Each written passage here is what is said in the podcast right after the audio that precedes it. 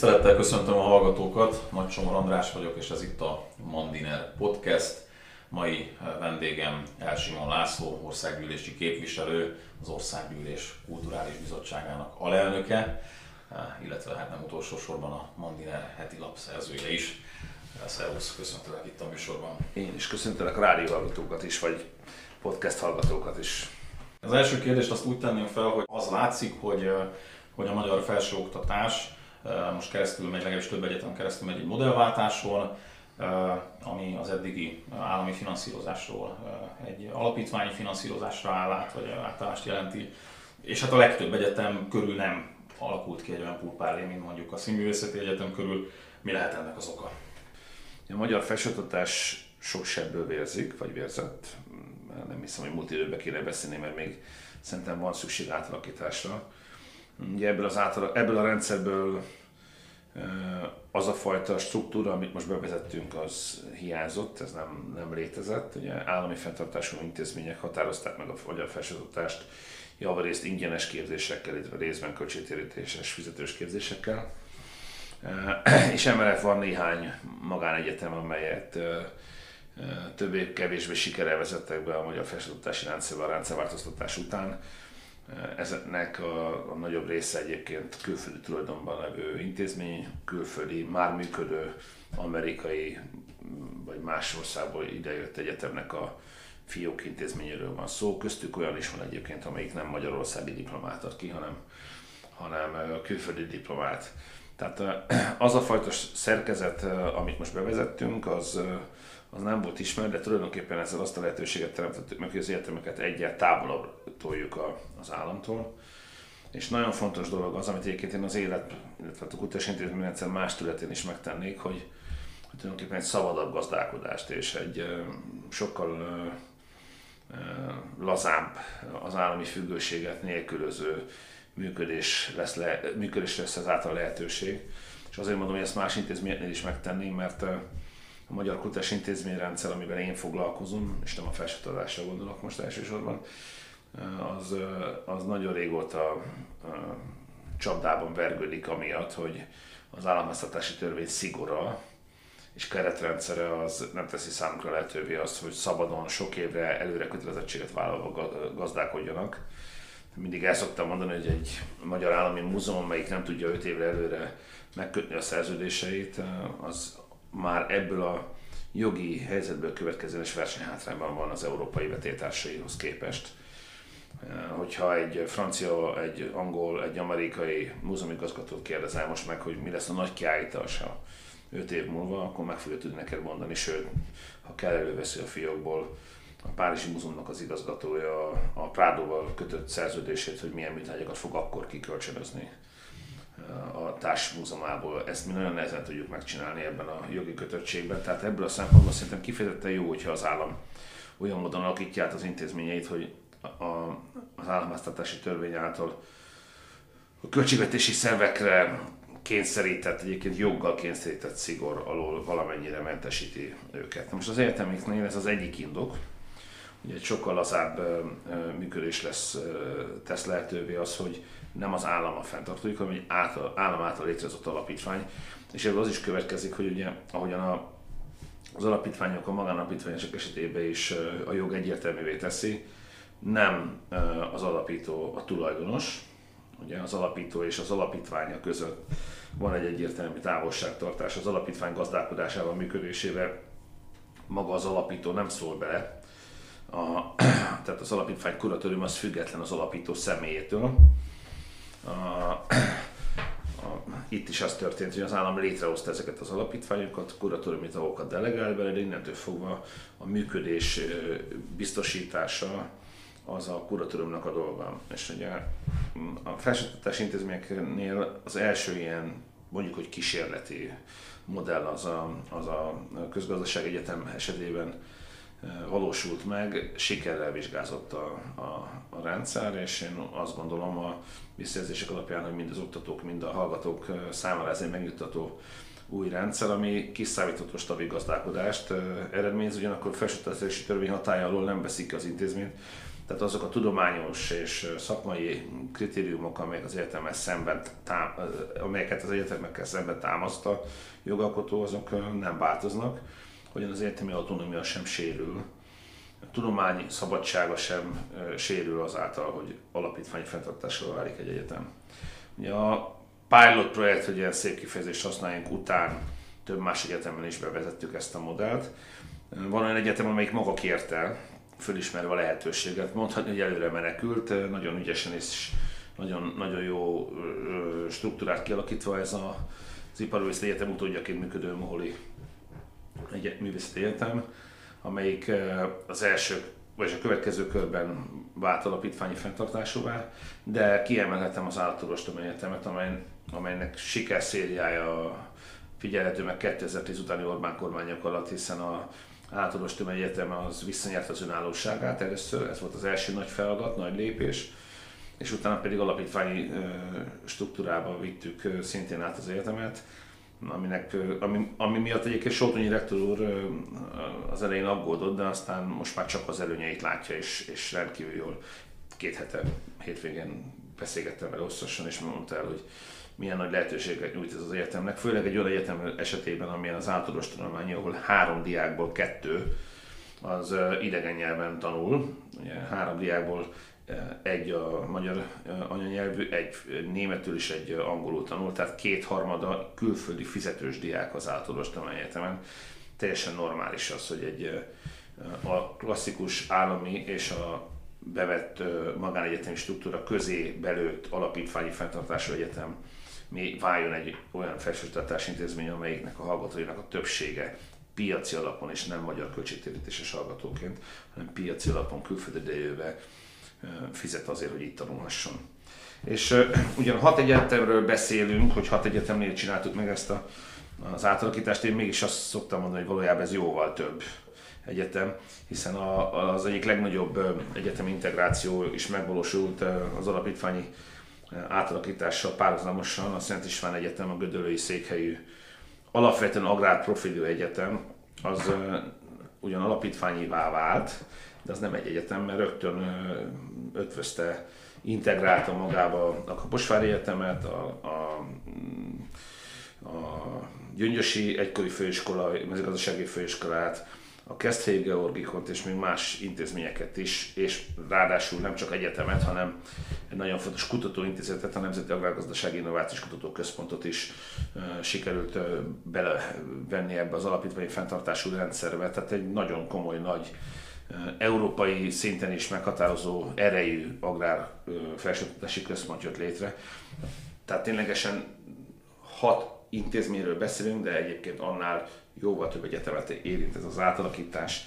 És ha megnézzük a Szent István Egyetemnek a, a, a sikerét, ugye augusztus 1-től professzionálisan működik az új fenntartói szerkezet, egy jó erős kuratóriummal, Csányi Sándor OTP elnök vezérigazgató, ugye a kuratőrnek az elnöke, Gyurica Csaba, korábbi egyébként az egyetemen tanító professzor és Kari Dékán lett az egyetemnek a rektora, tehát ez egy, ez egy olyan siker, és olyan zökkenőmentesen sikerült ezt lebonyolítani, amire szerintem mindannyian büszkék lehetünk, úgy, hogy egyébként még a kaposvári művészeti, tehát a színházi képzést is vitte magával, hogy később ott marad, de az egy másik kérdés.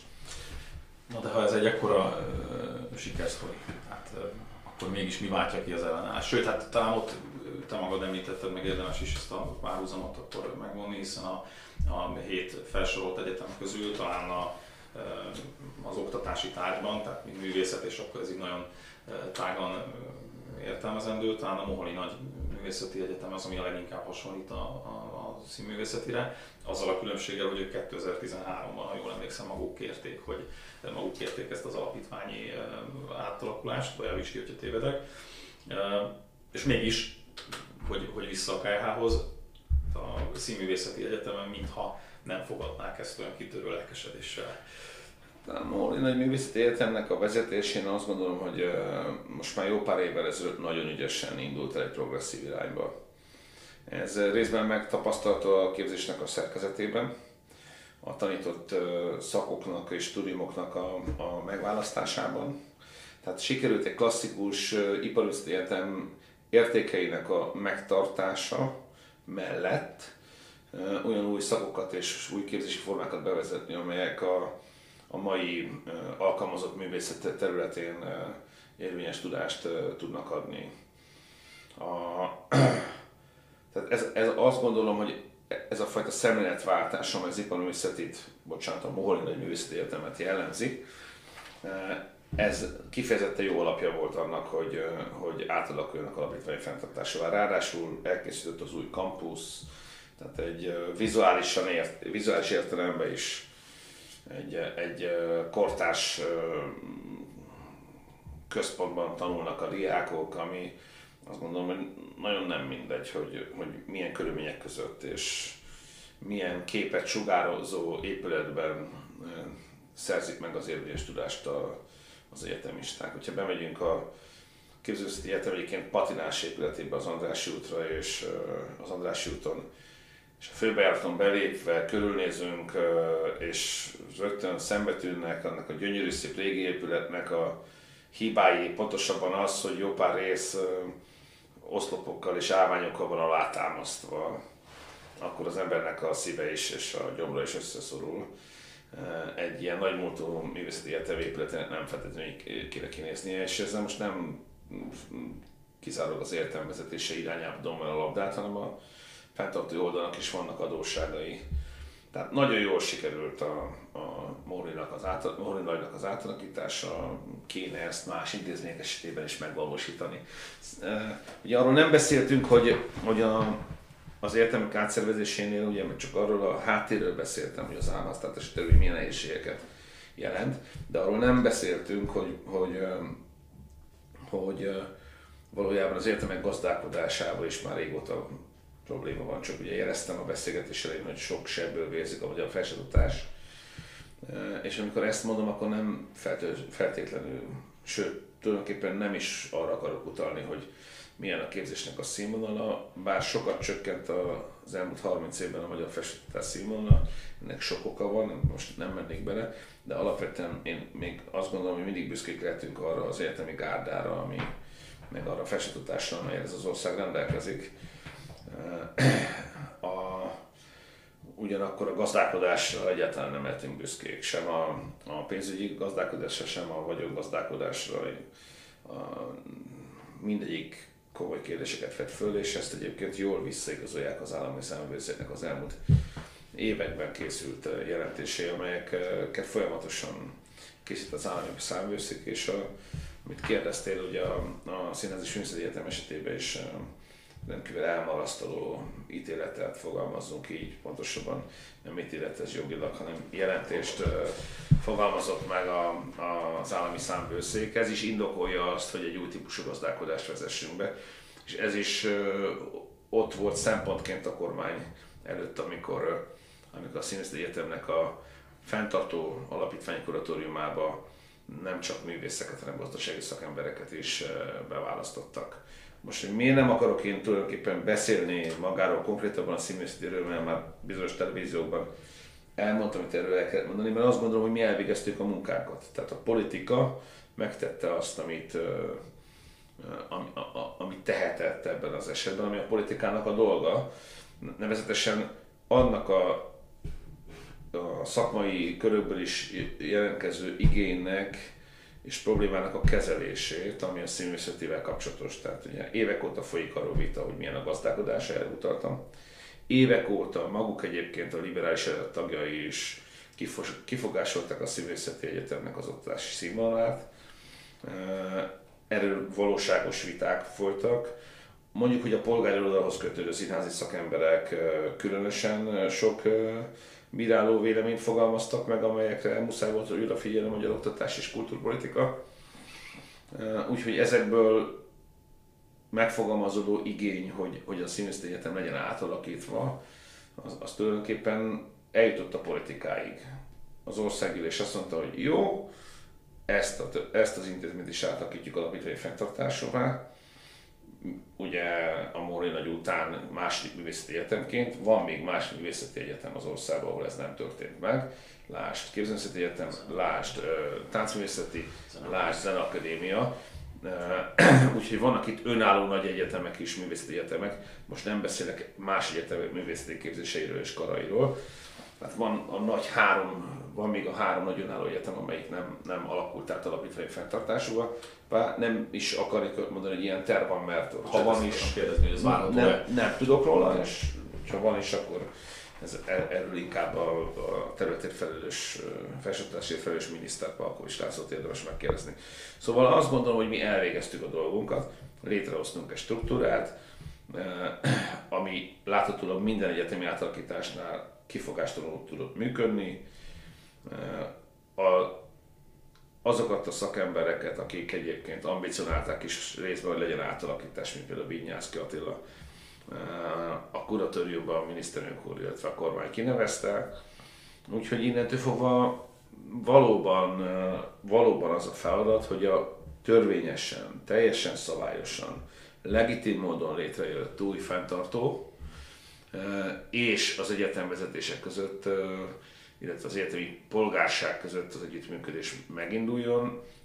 Az a véleményem, hogy egyébként ebben az esetben mindenkinek érdemes lenne jogkövető állampolgárként a törvényeket betartani, és nevezetesen az egyetemnek a szeptember 30-a hatály lemondott vezetésének az egyetemen az oktatást beindítani és, és a törvényes állapotokat fenntartani. Igen, de a kérdés az maga úgy is szólt, vagy legalábbis magával foglalta ezt a felvetést, hogy mi annak az oka. Tehát, hogyha van egy, van egy az imént általán vázoltam kiválóan működő modell, mint az alapítványi átállás, akkor mi annak az oka, hogy az összes többi egyetemen nem váltott ki egy ekkora a vitát ez az átalakulás, mint a színművészeti egyetemen, hiszen világos, hogy mondjuk a közgazdász szakma is lehet ugyanúgy politikailag, vagy világnézetileg, vagy bárhogyan szakmailag megosztott, ahogy a Miskolci jogikar is lehet a felsoroltak szerint megosztott, mégis a színművészeti körül tört ki ez a vita, és sőt, tegnap voltál egy műsorban az M5-től, ahol ugye a kultúrharc dimenziójában értelmeztétek ezt az egészet, és ha jól értettem, de javíts egy tévedek, azt mondtad, hogy az európai értelemben véve nem nevezhető kultúrharcnak, ami a színművészeti körül megy, hanem ez sokkal inkább egy ilyen egzisztenciális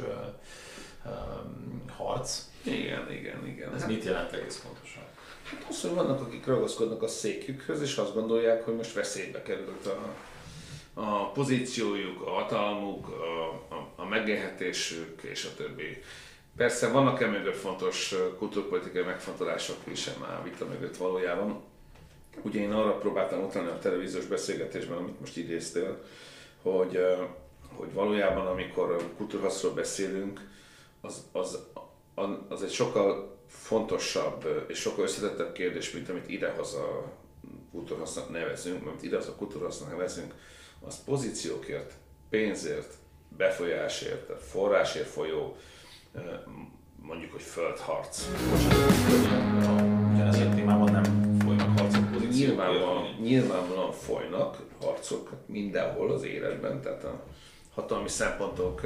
Sokan szeretnék azt gondolni, hogy a hatalom az csak a politika világa, de hogy is, hát nyilvánvalóan most egy szerkesztőségből is van főszerkesztő, és vannak a szerkesztőségek, akkor nem feltétlenül a tulajdonos mondja meg egyszerűen, hogy ki lesz a főszerkesztő, és vagy nézzél meg egy iskolai tanári gárdától, az iskolai tanári gárdának arról kell szavazni a tantestületnek, hogy ki legyen az igazgató. Vagy nézd meg egy akár színházi vagy múzeumi közösséget, ahol a, a munkavállalóknak van szavazatuk mondjuk a, a, a, a, pályáz, a igazgatói pályázatok esetében. Tehát, hogy minden vannak hatalmi kérdések és hatalmi szempontok. Tehát nem, pillanatig nem akarok úgy beállítani a, a, a mi kis magyar világunkat, mint hogyha csak itt lennének egzisztenciális küzdelmek és befolyásért, forrásért, pozícióért folyó harcok. Tehát nem, erre, erről szó nincsen én pusztán csak azt akarom mondani, hogy valójában, hogyha kultúrharcról beszélünk, akkor sokkal fontosabb lenne azt végig gondolnunk, hogy milyen olyan, olyan szellemi viták folynak, amelyek a mi identitás kereteinket határozzák meg, és hogy tulajdonképpen ezek, ezek, a, ezek a viták, ezek, ezek milyen támogatást kapnak bizonyos körökből. Tehát, most érthető legyen, alapvetően európai szinten a kultúrharc az egy az egy rendkívül súlyos kérdés körül kristályosodik ki, meg tud-e maradni Európa annak, aminek egyéb, ami egyébként több mint ezer éven keresztül volt. És, és hogyha csak a, a Krisztus utáni időszakra gondolunk, akkor egy, azt kell mondjam, nyugati, keresztény, nemzetállami közösségekre épülő világ az, ami, ami, ami számunkra fontos. Nyilván van tiszta vele, hogy mondjuk a 12. századi német világ az nem a német egységes nemzetállam világa. Tehát, sokáig. Így van, és hogy azzal is tisztában vagyunk, hogy a nemzet fogalma az ma egészen más jelent számunkra, mint mondjuk pár száz évvel ezelőtt, és azt is tudjuk, hogy a egységes magyar királyságban a magyar is azt a fogalmat fette le egy bizonyos időszakban, hogy mondjuk akkor a középkorban a magyar király fennhatósága alatt élő polgárok, akik minden bizonyal jó eséllyel többségben magyar nyelvet beszélték. Tehát, hogy én nyilvánvalóan nem akarom ennyire leegyszerűsíteni a dolgot és úgy beállítani, mint hogyha elmúlt 2000 évnek az európai történet, ez a nemzetállamok története lenne, mert nem, de mégiscsak mi számunkra, különösen itt Magyarországon, ahol egy több mint ezer éves államisággal rendelkező ország, és egy jelen pillanatban az anyaországot nézve egy viszonylag homogén nemzetállami, tehát homogén nem, nyelvű és kultúrájú nemzetállami közösségre épülő szuverén ország polgári lehetünk, hát nyilván fontos az, hogy azok is tudjunk maradni, meg hogy a gyerekeink és az unokáink számára is azt adjuk tovább, mint többé kevésbé sok-sok történelmi pusztítás ellenére, lásd kommunizmus, mi is megkaptunk örökségül.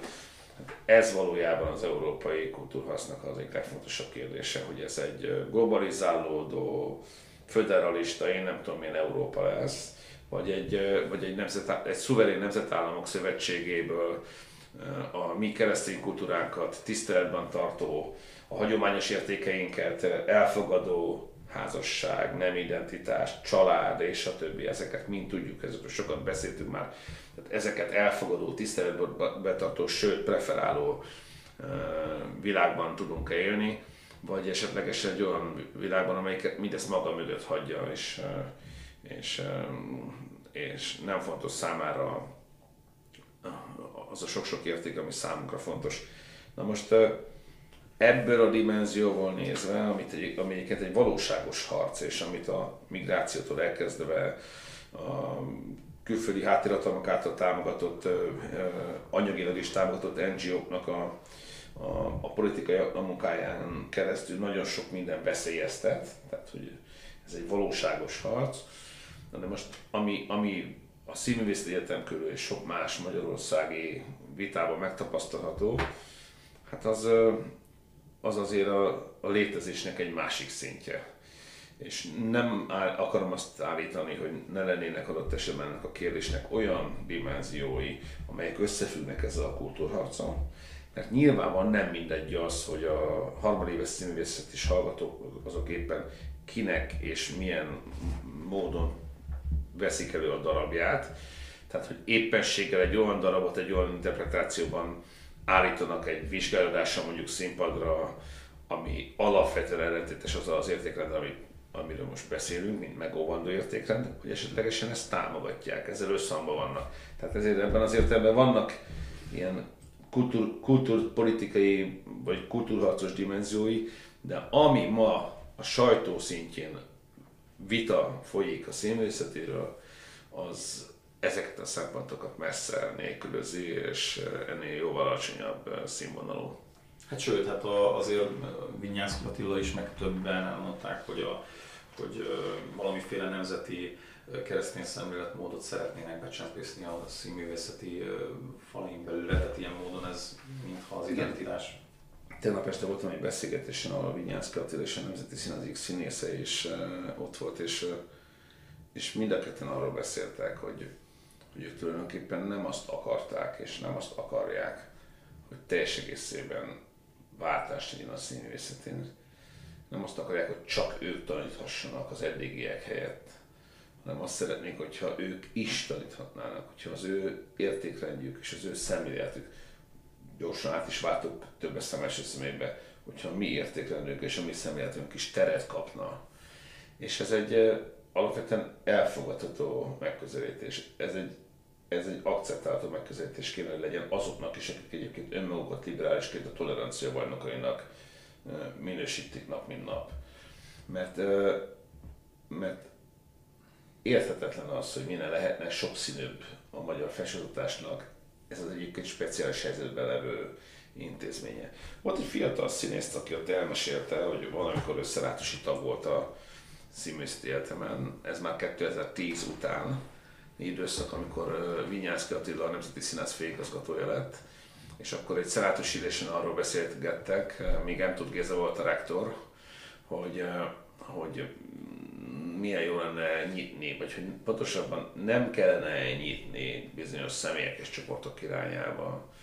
És fölmerültek nevek filmes területről is, és színházi területről is többek között Vinyánszki Attila, és akkor Vasár Tamás, a korábbi rektor, ennek a fiatal színésznek az elmondása szerint rávágott az asztalra, és hát nem ismétlem meg azt a szót, amit tegnap este elhangzott, de egy nagyon csúnya szó hangzott el és utána azt mondta állítólag sem, hogy amíg ő itt van ezen a egyetem, addig ide benne teszi a lábát Vinyánszki.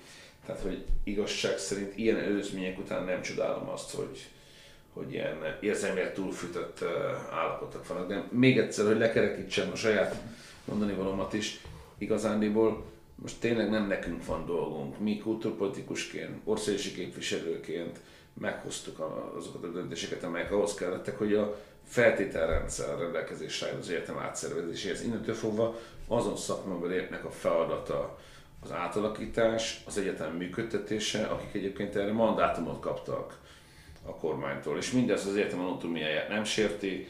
A, a, szerintem, ha jogkövető magatartás mutatnak a szereplők, akkor egy legitim, törvényesen megválasztott kuratóriummal az egyetemnek a legitim törvényes vezetése meg kell, hogy tudjon egyezni azért ez egy rettenetesen érdekes dolog volt, hogyha már művészet szabadsága, meg egyetemi autonómia, meg véleménynyilvánítás szabadsága, hogy ugye Gyurcsány Ferencnek a, a kiváló mondatai után, miszerint kit és hogyan kéne földön futóvá tenni. Gyurcsány Ferenc profi politikus, és minden furcsaságával egyetemben azt tudom mondani, hogy még mindig ő tartja készben a Egyesült Baloldalt, amelynek én már a, a jobbik is tagja lett, egészen érdekes konglomerátum jött létre, ugye látjuk most a szerencsi időközi választáson, hogy egy nyíltan antiszemita, durván baloldalellenes fickó mellé felsorakozik az egész baloldal, tehát ez hihetetlen, ami, ami történik. Úgyhogy Gyurcsány Ferencnek azokat a szavait, amelyekkel megfenyegette Vinyánszki Attilát, megfenyegette a, a, tulajdonképpen azokat a színészeket, művészeket, értelmiségeket, akik, akik nem állnak ki a jelenlegi ellenzék mellett. És tulajdonképpen mindezeken keresztül megfenyegetett bennünket is, akik alakítjuk a jelenlegi kormánypárti politikát. Ez, ez valójában egy nagyon tudatos lépés volt az ő részéről. Tehát kijelölte a baloldali politikusok és, és pártok számára az egyértelmű irányvonalat az van, amit én mondok. Vagy velem vagytok, vagy ellenem. Tehát visszatért a klasszikus kommunista retorika, hogy aki nincs velünk, az ellenünk van.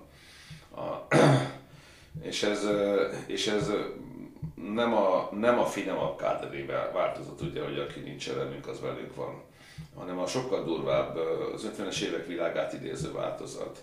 Már, már így az ember előtt a tanácsköztársaságnak a gondolkodói, idézőben mondott gondolkodói jutnak az embernek az tehát aki nincs velünk, az ellenünk van.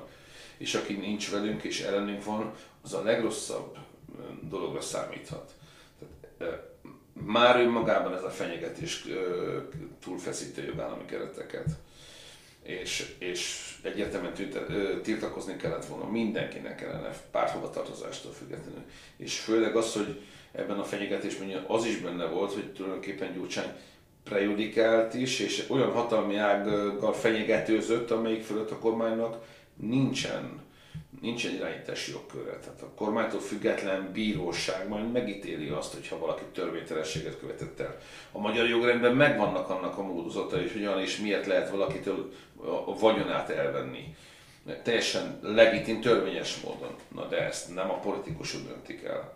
erre van a bíróság, hogyha Gyurcsány Ferenc úgy ítéli meg, hogy bárki közülünk bármiben törvénytelenséget követel, akkor neki nem csak hogy lehetősége, hanem a parlamentben elmondott országos képviselői eskéloknak kötelessége is a törvényesség megóvása érdekében feljelentést tenni. És azt a mostani kormány alatt is a tőlünk független bíróságnak ugyanúgy a rendőrségnek ki kell vizsgálni, az ügyészségnek ki kell vizsgálni, és a tőle, amennyiben vádemelési szakasz belekezik a tőlük független bíróságnak, erről ítéletet kell mondania. Tehát ez nagyon durva, ami történt, és, és azt gondolom, hogy ezzel minden tisztességes demokratának föl kellett volna szólani, illetve azt gondolom, hogy a tisztességes demokraták nevében sokan meg is szólaltak. Most látszik, hogy azok, akik szeretik magukra a hatalmas nagy részben aranytáblákat kiakasztani, hogy mi vagyunk a demokraták, az igazi demokraták. Mi vagyunk a demokrácia őrei, tehát a gyurcsányik magukra gondoltak. Azok egyébként lapítottak, sőt, nem csak lapítottak, hanem egyetértettek azzal, amit Gyurcsány mondott. Visszaidézi ez nekünk 2006-ot. Micsoda demokrácia felfogás. Is nagyon fontos 2006-ról beszélni. Tehát nekem a, a, tehát aki 2006-ban született, az már 14 éves. Ha 22-ben nem is lesz választópolgár, de 26-ban már igen. Tehát, hogy, hogy úgy, úgy nőnek föl ezek a fiatalok, hogy egyébként a születésük időszakában történt politikai események nekik olyan távol vannak, mint, mint tudom, nekünk az 50-es évek, tehát van történelmi események.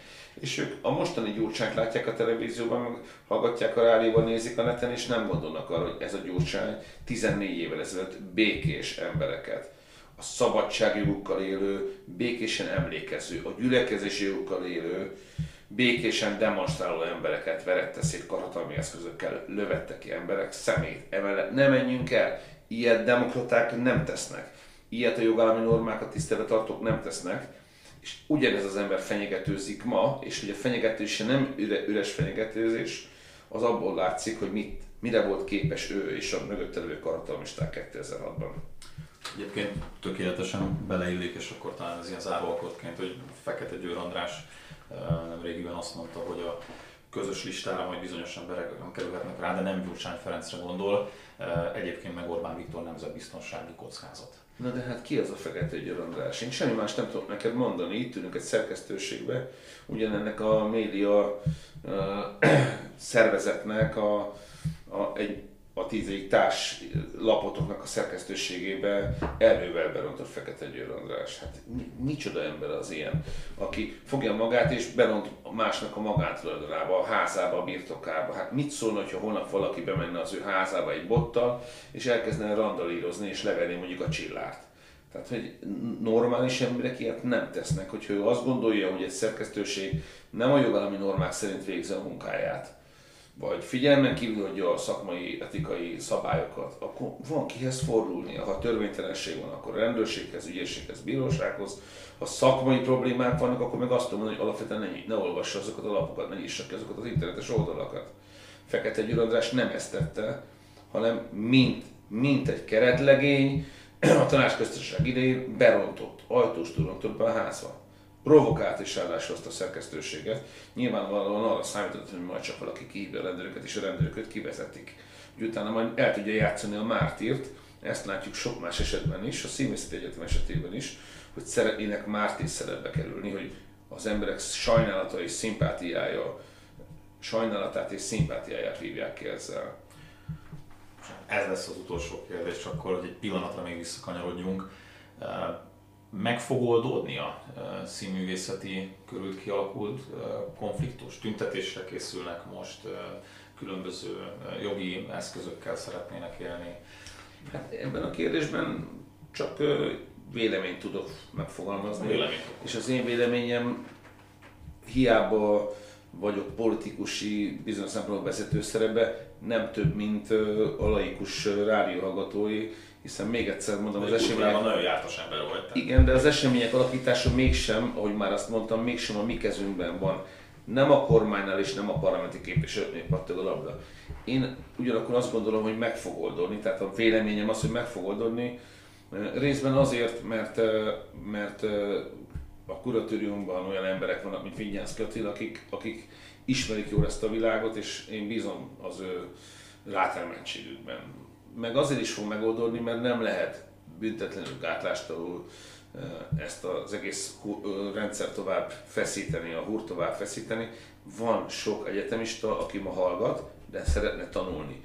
A cíművészeti egyetemen is vannak fizetős képzésben résztvevő hallgatók, akik nem azért fizetik be a tandíjukat, hogy ne tudjanak tanulni. Tehát azt mondom, hogy az értelmek a felelős vezetésének erre oda kell figyelnie, nem lehet visszaélni a békés, normális, tanulni akaró, tisztességes egyetemi polgároknak a türelmével. Simon László, nagyon szépen köszönjük, hogy itt voltál, elfogadtad a meghívást. Köszönöm szépen.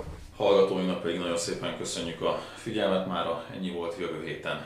Találkozunk addig is. Minden jót kívánok a viszonthallásra.